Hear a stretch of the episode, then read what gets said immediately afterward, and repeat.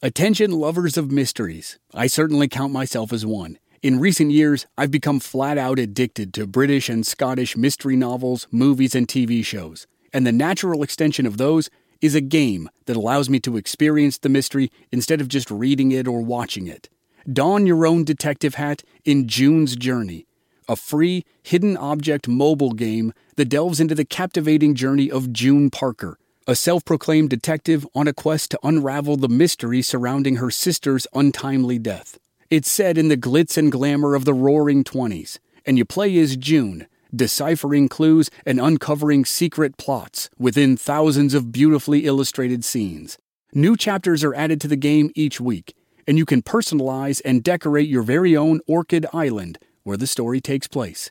Download June's Journey on your Android or iOS device or play online via Facebook Games. Your detective journey awaits. Hello, it is Ryan, and I was on a flight the other day playing one of my favorite social spin slot games on chumbacasino.com. I looked over the person sitting next to me, and you know what they were doing? They were also playing Chumba Casino. Coincidence? I think not. Everybody's loving having fun with it. Chumba Casino is home to hundreds of casino style games that you can play for free anytime, anywhere, even at 30,000 feet. So sign up now at chumbacasino.com to claim your free welcome bonus. That's chumbacasino.com and live the Chumba life. No purchase necessary. VGW Group. Void were prohibited by law. See terms and conditions. 18 plus.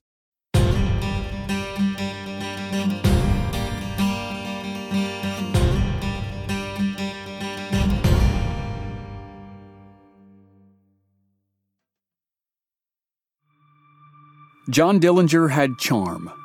He was good looking. In the minds of the American public at the time, he didn't fit the image of a ruthless criminal.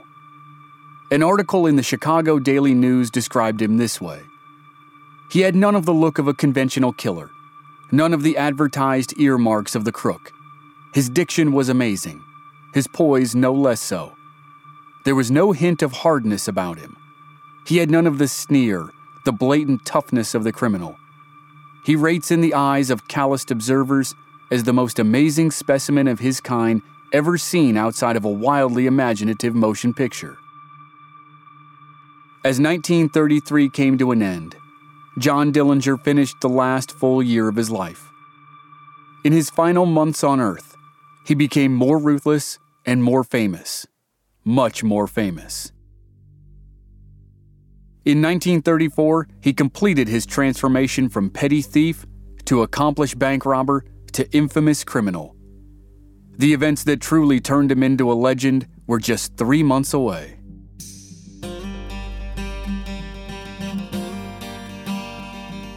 From Black Barrel Media, this is season four of Infamous America.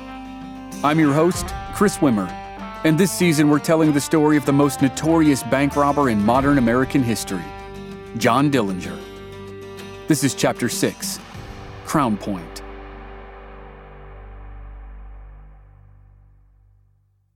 Shout out to Claritin for supporting this episode and providing us with samples, especially in the spring when the pollen from desert plants here in Arizona is off the charts. I get all the classic symptoms coughing, sneezing, runny nose, itchy eyes, and a pressure buildup in my head. The works.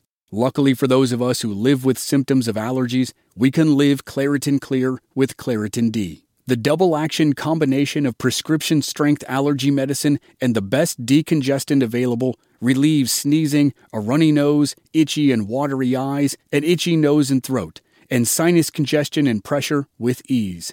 Ready to live life as if you don't have allergies? It's time to live Claritin Clear. Fast and powerful relief is just a quick trip away. Find Claritin D at the pharmacy counter.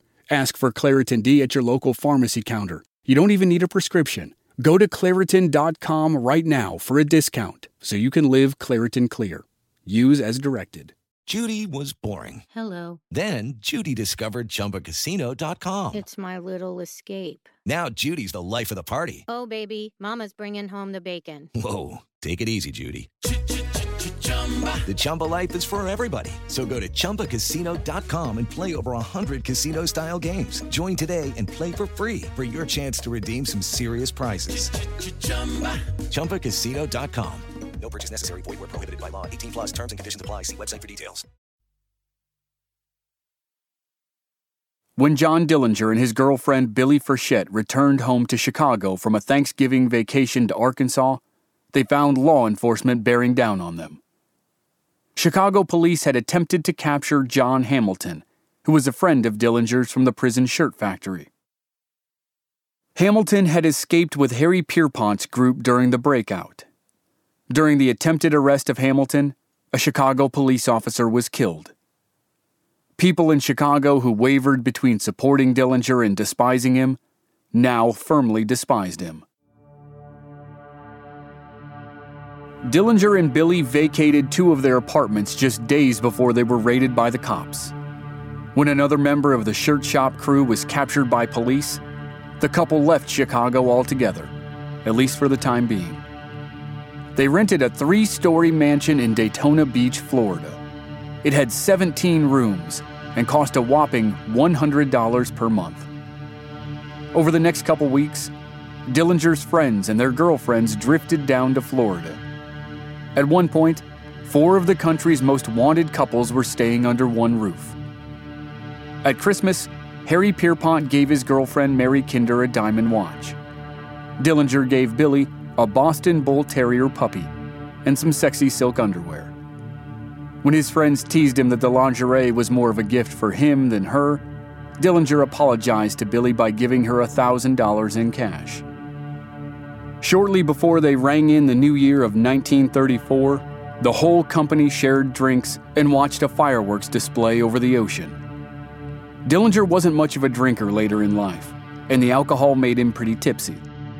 He fired a full drum of ammunition from his Tommy gun into the water the next morning, he worried that his celebration would bring unwanted attention. It was time to leave the Daytona mansion. Billy and her puppy jumped in Dillinger's new terraplane and drove to Wisconsin to visit her mother. Dillinger headed toward Chicago with John Hamilton. Dillinger had gone two months without robbing a bank, but that was about to change. On January 15, 1934, Dillinger, Hamilton, and a third man targeted the First National Bank of East Chicago in Indiana. The wheelman waited outside in a new Ford V8 Tudor sedan, while Dillinger and Hamilton strolled in and announced their intention to rob the place. Hamilton had a couple nicknames. Most of his friends called him Red. Others called him Three Finger Jack because he lost two fingers on his right hand in a childhood sledding accident. But the disability did not slow Red Hamilton down at all. While Dillinger guarded the employees and the customers with a Tommy gun, Hamilton emptied the teller's drawers. Once again, the silent alarm registered in police headquarters, and the officers thought it was a malfunction. The officers grumbled about the constant false alarms but finally decided they'd better walk down to the bank to check it out.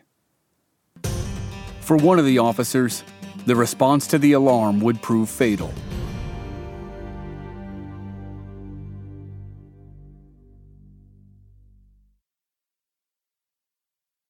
Detective Sergeant William Patrick O'Malley, known to his friends and family as Pat, was in his mid 40s. He was married with three daughters. He'd been in the East Chicago Police Department for two years. When the alarm came in from the First National Bank, O'Malley buttoned his coat for the cold weather and grabbed three patrolmen to join him in the walk to the bank. They didn't expect to see much when they approached the bank, and in fact, everything looked calm. Unlike other banks Dillinger had robbed, there were no men with guns guarding the door. There was no alarm bell blaring across town. There was no crowd on the sidewalk. The four police officers felt no sense of apprehension as they headed through the front doors. They walked in single file, with Officer Hobart Wilgus in front. The uniformed patrolman walked through the second set of doors and came face to face with John Dillinger's Tommy gun. The young officer froze. Sergeant O'Malley glanced around Wilgus to see why he'd stopped. When O'Malley saw Dillinger, he shut the doors and pushed the other two officers back outside. Officer Wilgus was the lone lawman in the bank with the gangsters. O'Malley pulled his 38 revolver and positioned himself between the bank and the shop next door. One of his patrolmen headed to a Walgreens to call for backup. The fourth officer kept watch on the bank's side door. Then two police captains arrived in a squad car with two more patrolmen. They surrounded the bank. For some reason, none of them focused on the getaway car, which was parked right across the street from the bank, facing the wrong way. Inside the bank, Dillinger took the bullets out of the revolver he'd confiscated from Officer Wilgus. As he did, the young officer stared at his Tommy gun. Dillinger calmly said, Oh, don't be afraid of this. I'm not even sure it'll shoot. Dillinger wasn't worried about the police. He told Hamilton to take his time and get all the money. When they were ready to go, Dillinger ordered the vice president of the bank to join Officer Wilgus in front of the robbers as human shields. When Dillinger and Hamilton exited the bank, neither of them saw Sergeant O'Malley flattened against the face of the building. He was 10 feet to Dillinger's left and had his 38 aimed directly at the robber.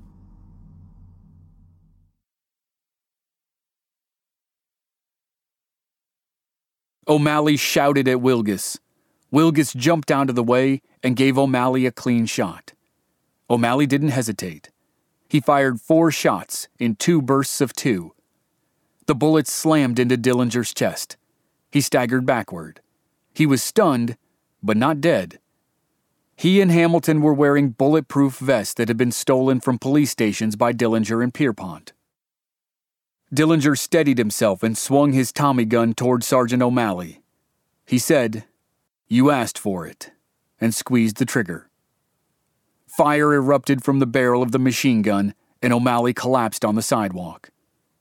The sergeant's widow said for the rest of her life that her husband had been hit by 18 bullets. Other reports said the number was eight. Either way, Sergeant William Patrick O'Malley died almost instantly.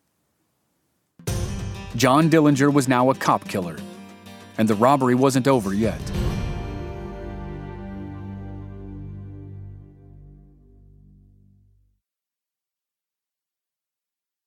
During the shootout between O'Malley and Dillinger, Officer Wilgus started to run. Red Hamilton stepped out from behind the other hostage to chase him. Gunfire lit up Hamilton. Hamilton made it only a few steps before he fell to one knee. Seven bullets hit parts of his body left unprotected by his steel vest. Dillinger fired short bursts from his Tommy gun at the police. He fired with his right hand and grabbed Hamilton with his left. He dragged his injured partner and the satchel of money across the street to the getaway car. Dillinger shoved Hamilton into the front seat and then dove into the back. The getaway driver hit the gas, and the Ford V8 sped away. The police tried to follow, but they couldn't keep up. The gangsters had escaped, but they were still in a world of trouble. The robbery began at 3:45 p.m. In the aftermath, Dillinger frantically searched Chicago for a doctor who would work on criminals. It was almost midnight before he found one. Dr. Joseph Moran was a doctor on the way down. He was an alcoholic who'd served two prison sentences because of botched illegal abortions. He'd become sort of a go to doctor for criminals, including Ma Barker and her infamous gang. Gunshot wounds were his specialty, and Red Hamilton had seven of them. Dr. Moran removed all seven slugs from Hamilton and dressed his wounds. Red had been hit six times in the shoulders and left arm, and once just above his pelvic bone. The doctor gave Dillinger a bill of $5,000 for the procedure that would be the equivalent of $100,000 today. The wife of one of Babyface Nelson's friends agreed to put up the wounded man in her apartment. Hamilton spent the next five days resting and healing. The woman charged him $100 a day.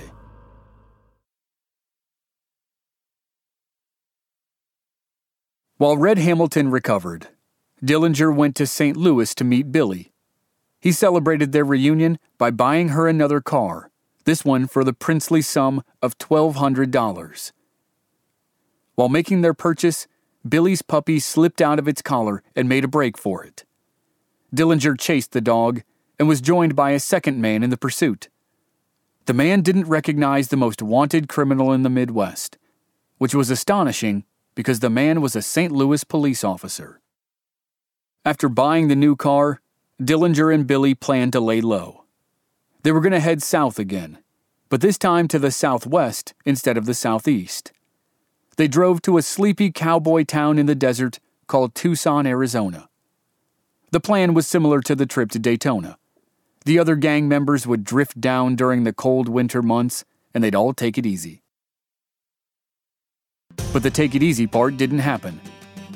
In a matter of days, the Tucson police did something that forces in Illinois, Indiana, Ohio, and Wisconsin hadn't been able to do in eight months.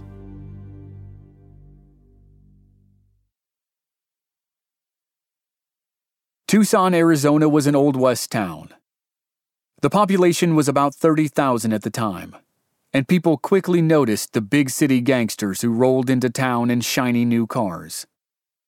There were four couples in the group that arrived in the second half of January 1934 John and Billy, Harry Pierpont and Mary Kinder, and the girlfriends and two other men from the Greencastle robbery, where the gang had tied their hostages to a tree during the escape. The group went south to avoid the heat of law enforcement in Chicago, but it completely underestimated the law in Old Tucson. The gang rented a couple houses in town, and within days, the local police were on top of them. Dillinger, Billy, and the puppy returned to the rental house one day and found the police waiting for them. Dillinger and Billy were arrested, and the puppy was a spectacle for the police. Someone had convinced Dillinger that the animal needed to wear little puppy goggles to protect its eyes from blowing sand. The sight was so bizarre that the cops actually thought the dog was wearing some kind of gas mask, for whatever reason. The rest of the gang and their girls were also arrested without a single shot fired. The cops confiscated $35,000 in cash and jewelry, and they found guns and ammo, including silencers, that were worth thousands more. Dillinger alone had nearly $7,000 in his pocket. Reporters and photographers hurried to the desert southwest. Movie companies sent cameramen to Tucson to capture the images on film. Newsreels of the event would soon be featured before movies across the country. At the arraignment, all the prisoners wore shackles. Thirty armed deputies stood against the walls of the courtroom. The seats, as well as the courthouse hallways and the front lawn, were packed with spectators. When the judge ordered Dillinger to stand up from his chair, he mumbled, I ain't Dillinger, before he was pulled to his feet. Bail was set at $100,000 for each member of the gang. That would be nearly $2 million per person in today's money. They'd been good bank robbers, but they weren't that good. Nobody had that kind of cash.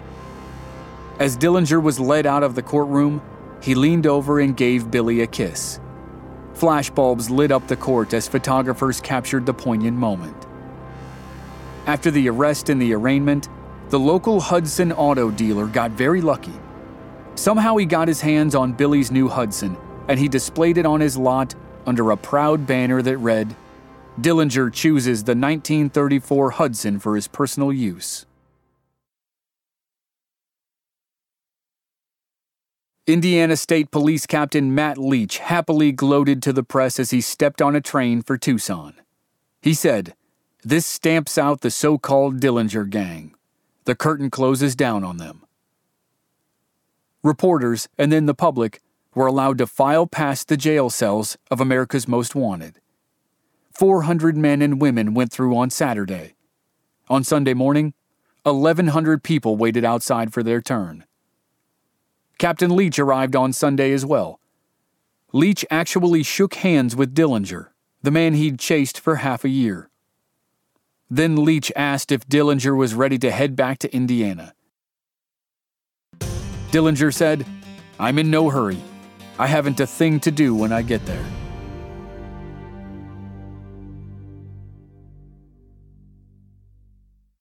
Hello, it is Ryan, and I was on a flight the other day playing one of my favorite social spin slot games on chumbacasino.com. I looked over the person sitting next to me, and you know what they were doing? They were also playing Chumba Casino. Coincidence? I think not. Everybody's loving having fun with it. Chumba Casino is home to hundreds of casino style games that you can play for free anytime, anywhere, even at 30,000 feet. So sign up now at chumbacasino.com to claim your free welcome bonus. That's chumbacasino.com and live the Chumba life. No purchase necessary. Group. Void were prohibited by law. See terms and conditions. 18 plus.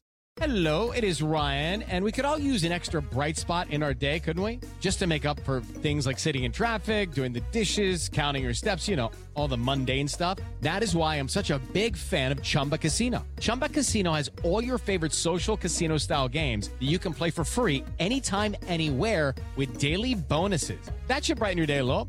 Actually, a lot. So sign up now at chumbacasino.com. That's chumbacasino.com. No purchase necessary. VGW Group. Void were prohibited by law. See terms and conditions. 18 plus. Law enforcement officers in numerous states were eager to get their hands on John Dillinger and his gang. The gang's defense attorney tried to get them sent to Wisconsin on robbery charges. Wisconsin had no death penalty and no pending murder charges for anyone in the gang. The governor of Arizona did not take the gang's preferences into account. Harry Pierpont, Mary Kinder, and the other two gang members were sent to Ohio. They would face murder charges for the killing of Sheriff Jess Sarber when they broke Dillinger out of jail. Mary was later released without charge. Billy Frechette was allowed to collect her puppy and go free, along with the other remaining girlfriends. They took a bus back to Chicago. John Dillinger was ordered back to Indiana. He would stand trial for the murder of Sergeant Pat O'Malley. If convicted, he could end up in the electric chair. East Chicago patrolman Hobart Wilgus and his wife had been in hiding for their own protection since the day of the robbery. Wilgus was brought to Tucson so he could positively identify Dillinger as the killer, which he did. Dillinger was dragged screaming from his cell. Two airplanes awaited him. One was for the gangster and law enforcement. The other was also full of law enforcement officials, but it was flown by a World War I pilot and it was there to prevent a skyjacking. Dillinger was handcuffed to a police officer for the flight. According to Hobart Wilgus's widow, that man was Wilgus himself. Whether true or not, no photos exist of the two together because Wilgus refused to be photographed with the killer. At this point in time, commercial planes could only reach speeds of about 100 miles per hour, which was not much more than Dillinger's chosen getaway car, the Terraplane. Transporting the famous criminal from Arizona to Chicago involved four stops in Texas alone. A flight attendant on the Dallas to Little Rock to Memphis leg described Dillinger as looking like a little puppy with his tail between his legs. She felt sorry for him. The plane landed at Midway Airport a little after 6 p.m. on January 30th, 1934. 150 police officers, 13 cars, and a dozen motorcycles escorted Dillinger to the Lake County Jail in Crown Point, Indiana. The journey was about 35 miles and took roughly an hour and a half. When Dillinger arrived, 30 reporters hollered questions at him. When one of them asked if he had been instrumental in smuggling guns into the Indiana State Penitentiary for the big prison break, he said yes. Why not? He said. I stick to my friends and they stick to me. Another reporter asked how long it took to rob a bank. Dillinger smiled and said, 1 minute 40 seconds flat.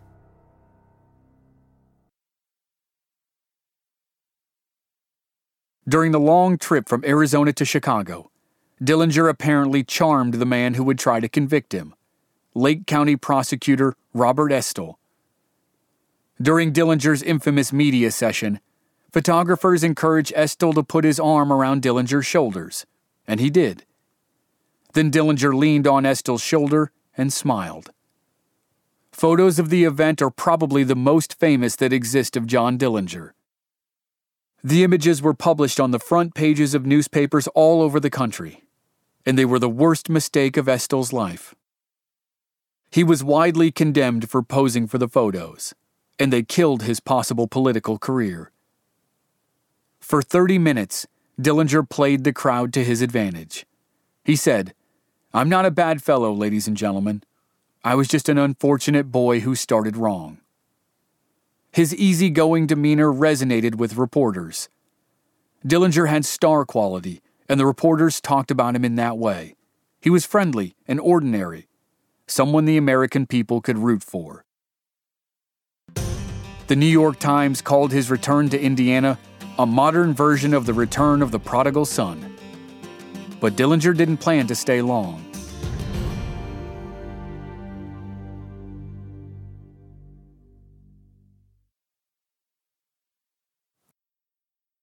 The High Sheriff of Lake County was Lillian Holley. She had only been on the job for a few months. Her husband had been elected sheriff, but he had been murdered, and she took over. Fairly or unfairly, she took much of the blame for what happened on March 3, 1934, a little over a month after John Dillinger arrived in Crown Point. She was in charge, but she received some extra nasty criticism because she was a woman. On the morning of March 3rd, 60 year old Sam Cahoon began his daily routine. He'd been the handyman at the Lake County Jail for six years, but on this day, his routine changed. Ordinarily, the prisoners were let out of their cells and they stepped into a walkway. Then they filed into the day room for breakfast. When they were inside, the door was locked behind them. Then Sam would open the main cell block and begin his rounds. But for some reason, on this day, Sam opened the door to the main cell block while the prisoners were still in the walkway. He'd never done that before. Dillinger pushed past two prison trustees, who were low level prisoners who assisted in the operation of the prison. He appeared in front of Sam at the open door. He shoved a pistol under the handyman's chin.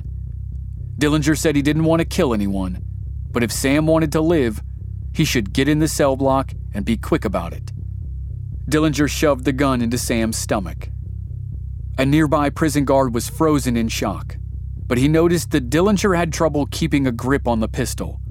At one point, Dillinger had to grab it with both hands. Then another inmate, Herbert Youngblood, directed the unarmed guard and the two trustees into a cell. He used a toilet plunger handle as a weapon. Sam started to follow the guard and the trustees into the cell, but Dillinger pulled him back. He had other plans for the handyman. He kept Sam in front of him, and the gun pressed against Sam's back as he pushed his way through the cell block. Dillinger and Sam soon ran into a fingerprint technician named Ernest Blunk. Dillinger decided to swap hostages.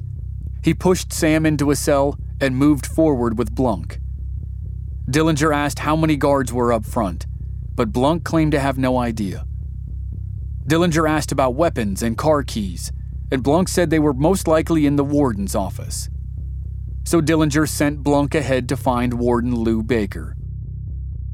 When Blunk returned with Baker, Dillinger took the warden to the cell block and shoved him in a cell. Dillinger and his partner, Herbert Youngblood, took Blunk to the warden's office. And there, on a windowsill, as if waiting just for them, were two fully loaded Tommy guns. Dillinger took one and handed the other to Youngblood. Dillinger returned to the cell block and announced, We've got to be going. Any of you want to come along?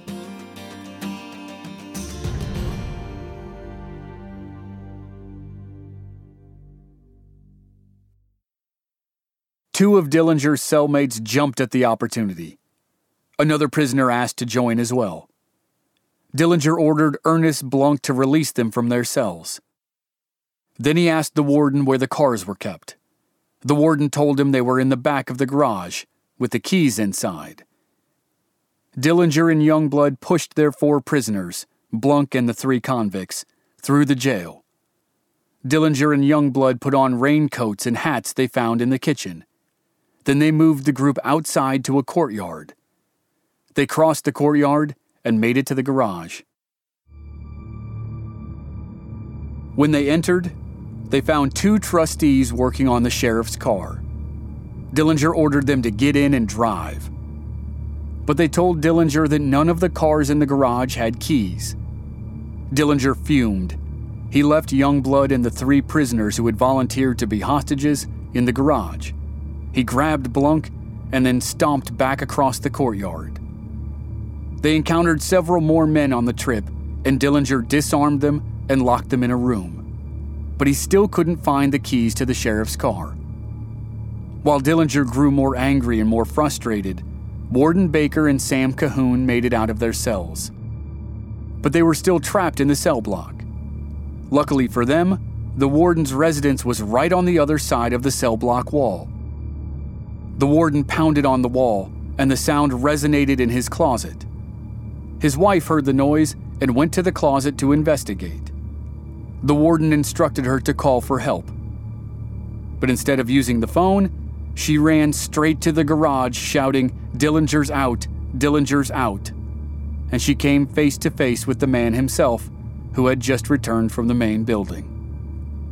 The warden's mother in law had also stumbled upon the gangsters a few moments earlier and promptly fainted. Mrs. Baker and her mother were shoved into a closet. At that point, the three prisoners who had volunteered to escape with Dillinger and Youngblood had second thoughts. The plan was falling apart, and they started to have visions of being cut down by authorities in a hail of gunfire. They went back to the cell block. But Dillinger and Youngblood were in it until the end. They pushed Ernest Blunk out the side door of the garage. They hurried past the criminal courts building and into the Main Street garage. Dillinger spotted a mechanic and asked which car was the fastest.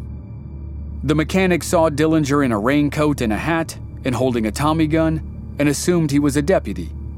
The man pointed at a black Ford V8 sedan. Dillinger told the mechanic to get in the back seat with Youngblood. Dillinger slid into the passenger seat in the front. Ernest Blunk climbed in behind the wheel.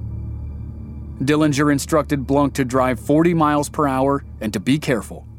They didn't want to get pulled over for speeding. Ernest Blunk drove John Dillinger and Herbert Youngblood away from the Crown Point jail after the most daring escape of Dillinger's life.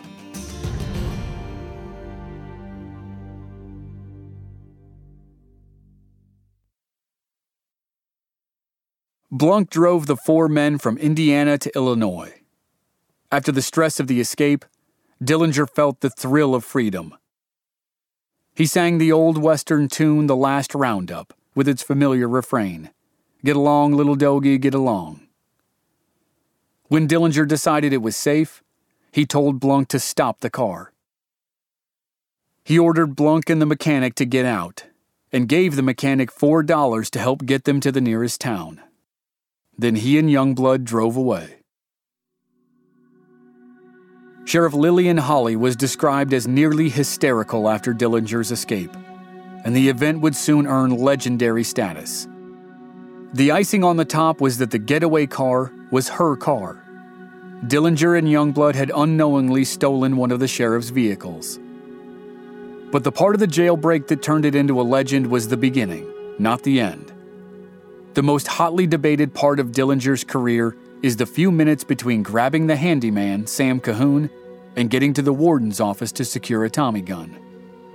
The gun Dillinger used in the beginning of the escape was supposedly made of wood. Dillinger told his friends later that he'd used a razor blade to carve it out of washboard and painted it black with shoe polish. The barrel of the small fake pistol was the handle of a safety razor.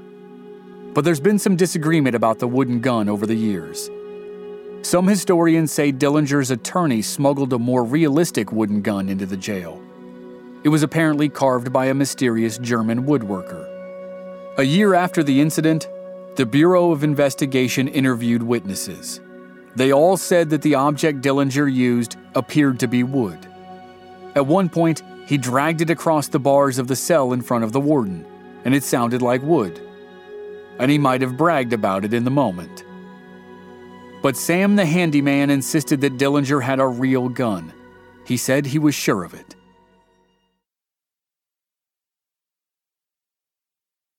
By the end of the day on March 3, 1934, the beginning of the escape was the least of the concerns for law enforcement. Dillinger was back on the loose.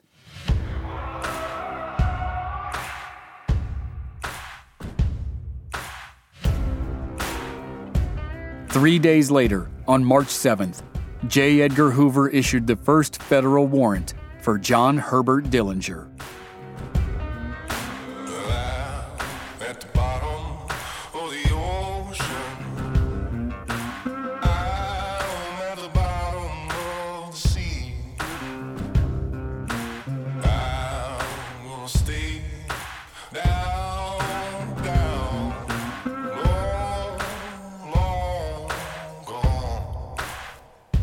Next time on Infamous America, Dillinger reunites with Billie Frechette and some of his old friends to continue his crime spree, and he investigates plastic surgery to change his face. J. Edgar Hoover promises the world to a young special agent named Melvin Purvis if Purvis will do one thing in return catch John Dillinger. The chess match between Dillinger and Purvis begins next week on Infamous America.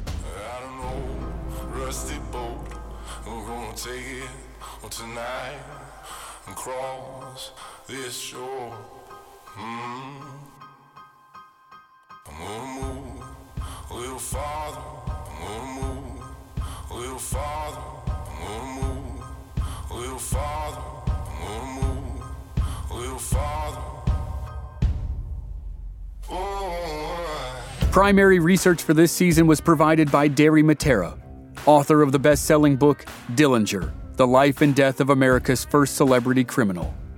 This season was written by Sean Puglisi and myself.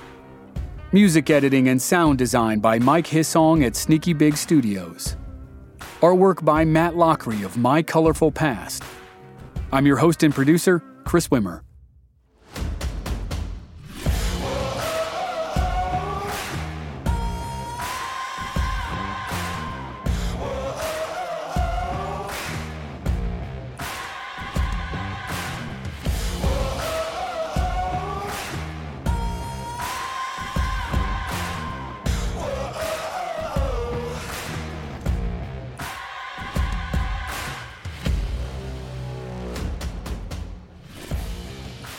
If you enjoyed the show, please leave us a rating and a review on Apple Podcasts or wherever you're listening.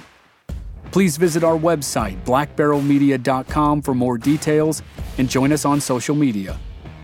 We're Black Barrel Media on Facebook and Instagram, and B Barrel Media on Twitter. And if you want to contribute to the production of our shows, please visit our Patreon page. You can also find discounts on our merchandise. That's patreon.com slash Black Barrel Media. Thanks for listening. We'll see you next week.